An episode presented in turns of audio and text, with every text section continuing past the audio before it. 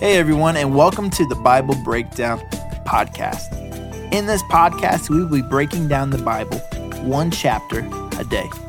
Whether you are a new believer or have been following Christ for a while, we believe that you will learn something new and fresh every single day.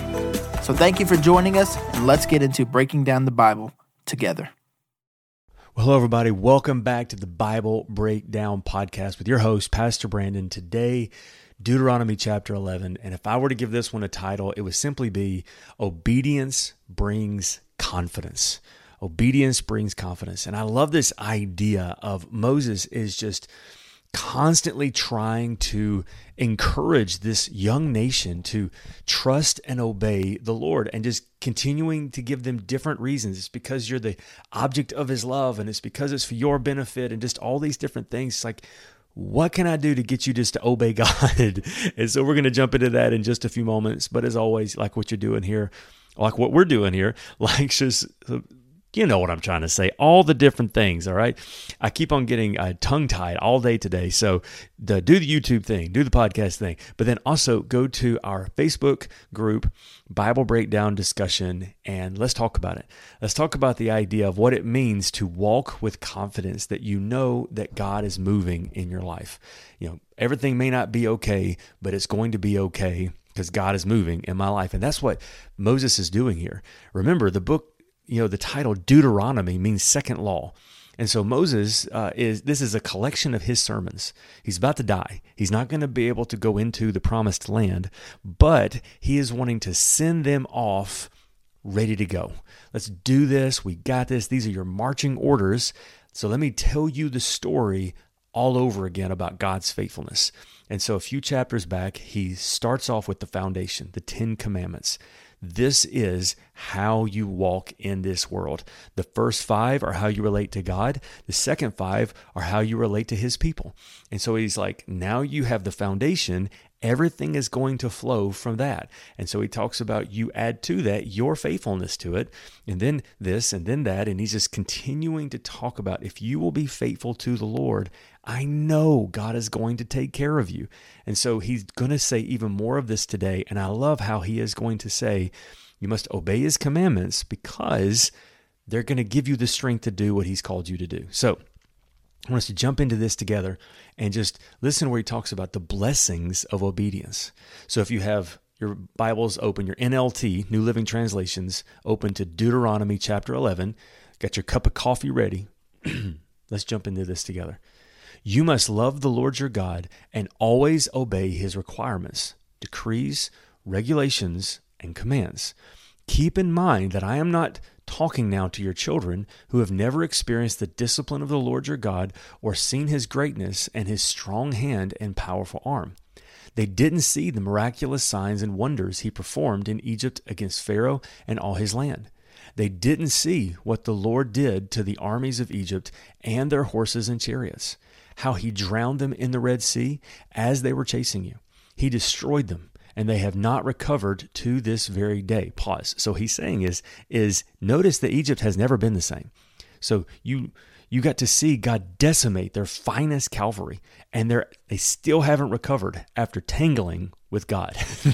So I love that idea. Verse five, your children didn't see how the Lord cared for you in the wilderness until you arrived here.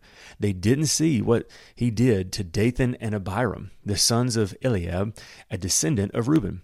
When the earth opened its mouth and the Israelite camp was, has swallowed them along with their households and tents uh, and every living thing that belonged to them. But you have seen the Lord perform all these mighty deeds with your own eyes. Now pause for a moment.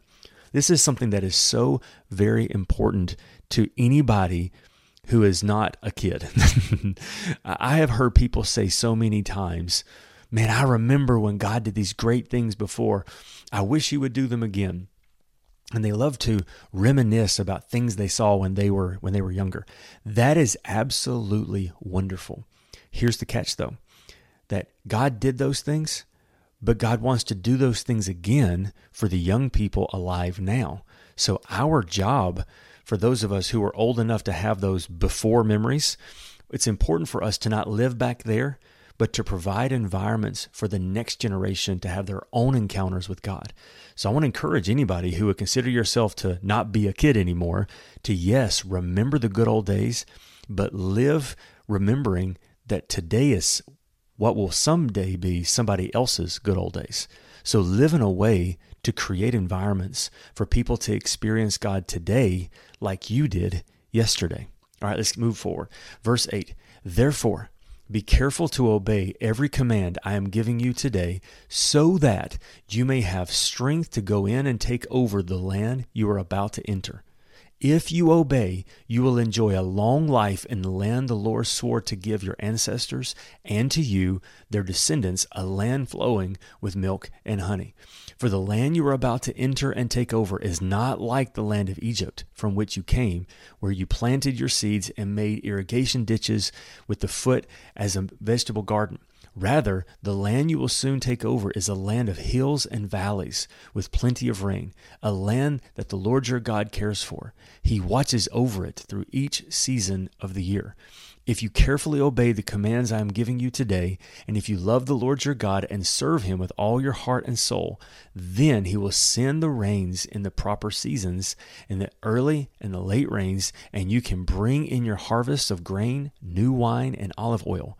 He will give you lush pasture land for your livestock, and you yourselves will have all you want to eat. But be careful. Don't let your heart be deceived so that you turn away from the Lord and serve and worship the other gods. If you do, the Lord's anger will burn against you. He will shut up the sky and hold back the rain, and the ground will fail to produce its harvests. Then you will quickly die in that land, that good land that the Lord is giving you. So commit yourselves wholeheartedly to these words of mine. Tie them onto your hands and wear them on your foreheads as reminders. Pause. So what he's saying is, is he is saying the reason why you obey is because they're going to give, it's going to give you strength, and it's going to give you confidence that the Lord is going to do great things for you. And he's saying, and it's not going to be like back in Egypt in that dry, icky, you know, climate where you have to be so very careful. Actually, this is a good area with hills and valleys. And so it's going to work in your favor. And then I wanted to add this where he says to make sure that when you do this and you commit yourself wholeheartedly, that you wear them on your foreheads as reminders. They actually had these things. A lot of um, Pharisees would take this to the the furthest extreme, and they'd have these little boxes, and they would literally write pieces of the law, and they would wear them as headbands around on their heads, just as a uh, a physical reminder of God's law. So they would take it super, super far to do this, but that's not what Moses was saying. You don't actually literally have to wear it on your body, on your person. But he's saying is like it's to be that close to you, where you're constantly thinking and meditating on God's word. Verse nineteen says, teach them to your children. Talk about them when you're at home and when you're on the road and when you're going to bed and when you're getting up. Write them on the doorposts of your house and on your gates, so that as long as the sky remains above the earth, you and your children may flourish in the land that the Lord swore to give your ancestors. Pause again. Notice that he said, the reason why you're going to flourish is because you know and obey God's word. We need to make sure we pause on that for just half a second, because there are some people that they think that God blesses them just because. You know, I just because because I'm a me. I'm me, so bring it to me. You know, that is not how this thing works. God is not interested in right in rising up spoiled kids. A spoiled kid is someone who gets everything just because. You know, maybe you're a spoiled kid and you can't even imagine the idea of having a chore when you grew up. That's you. Well, praise the Lord. I wouldn't like that. I grew up having chores, and I actually didn't get paid for my chores. Uh, my chores was just the uh, price you paid to live in the family, right? And that's kind of the way God is. Like God, God says, I want to bless you so much, but my blessings aren't free. Now, in the New Testament, we realize that salvation is free. Freedom is an opportunity. And we take that opportunity by walking in the goodness and the plan and obeying God's word. And what that's what God is saying here to these Old Testament people. You want to have everything I want you to have? Me too. I want you to have it. So do what I say. So we have to make sure that God's promises are not on default. You don't get to, you know, in, in God's economy, you don't get a trophy for showing up. You get a trophy for playing the game by the rules. All right. Verse twenty-two, be careful to obey all these commands I am giving you. Show love to the Lord your God by walking in his ways and holding tightly to him. Verse twenty-three, then the Lord will drive out all the nations ahead of you, though they are much greater and stronger than you, and you will take over their land. Wherever you set foot, that land will be yours. Your frontiers will stretch from the wilderness in the south to Lebanon in the north, and from the Euphrates River in the east to the Mediterranean Sea in the west. No one will be able to stand against you, for the Lord your God will cause the people to fear and dread you, as he promised wherever you go in the whole land. Look, today I am giving you the choice between a blessing and a curse. You will be blessed if you obey the commands of the Lord your God that I am giving you today. But you will be cursed if you reject the commands of the Lord your God and turn away from him and worship gods that you have known, that you've not known before. When the Lord your God brings you into the land and helps you take possession of it, you must pronounce the blessing at Mount Gerizim and the curse at Mount Ebal. These two mountains are west of the Jordan River in the land of the Canaanites who live in the Jordan Valley, near the town of Gilgal, not far from the oaks of Mora, uh, Mora Moriah. For the Lord, for you are about to cross the Jordan River to take over the land the Lord your God is giving you. When you take that land that you are living in, you must be careful to obey all the decrees and regulations that I am giving you today.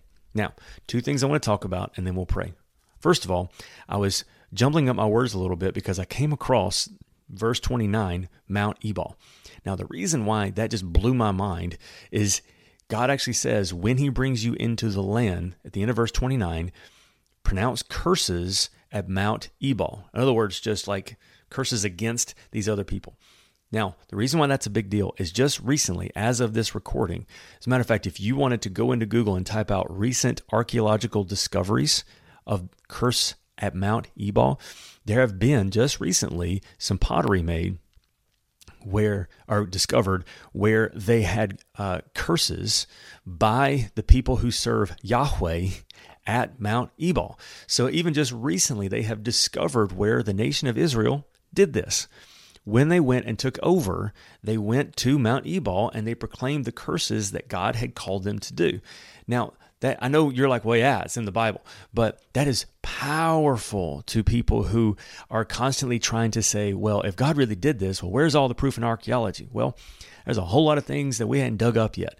And just recently they have discovered that not only did God truly tell them to do this, but they did it. So it's just absolutely powerful throwing that in there. Okay.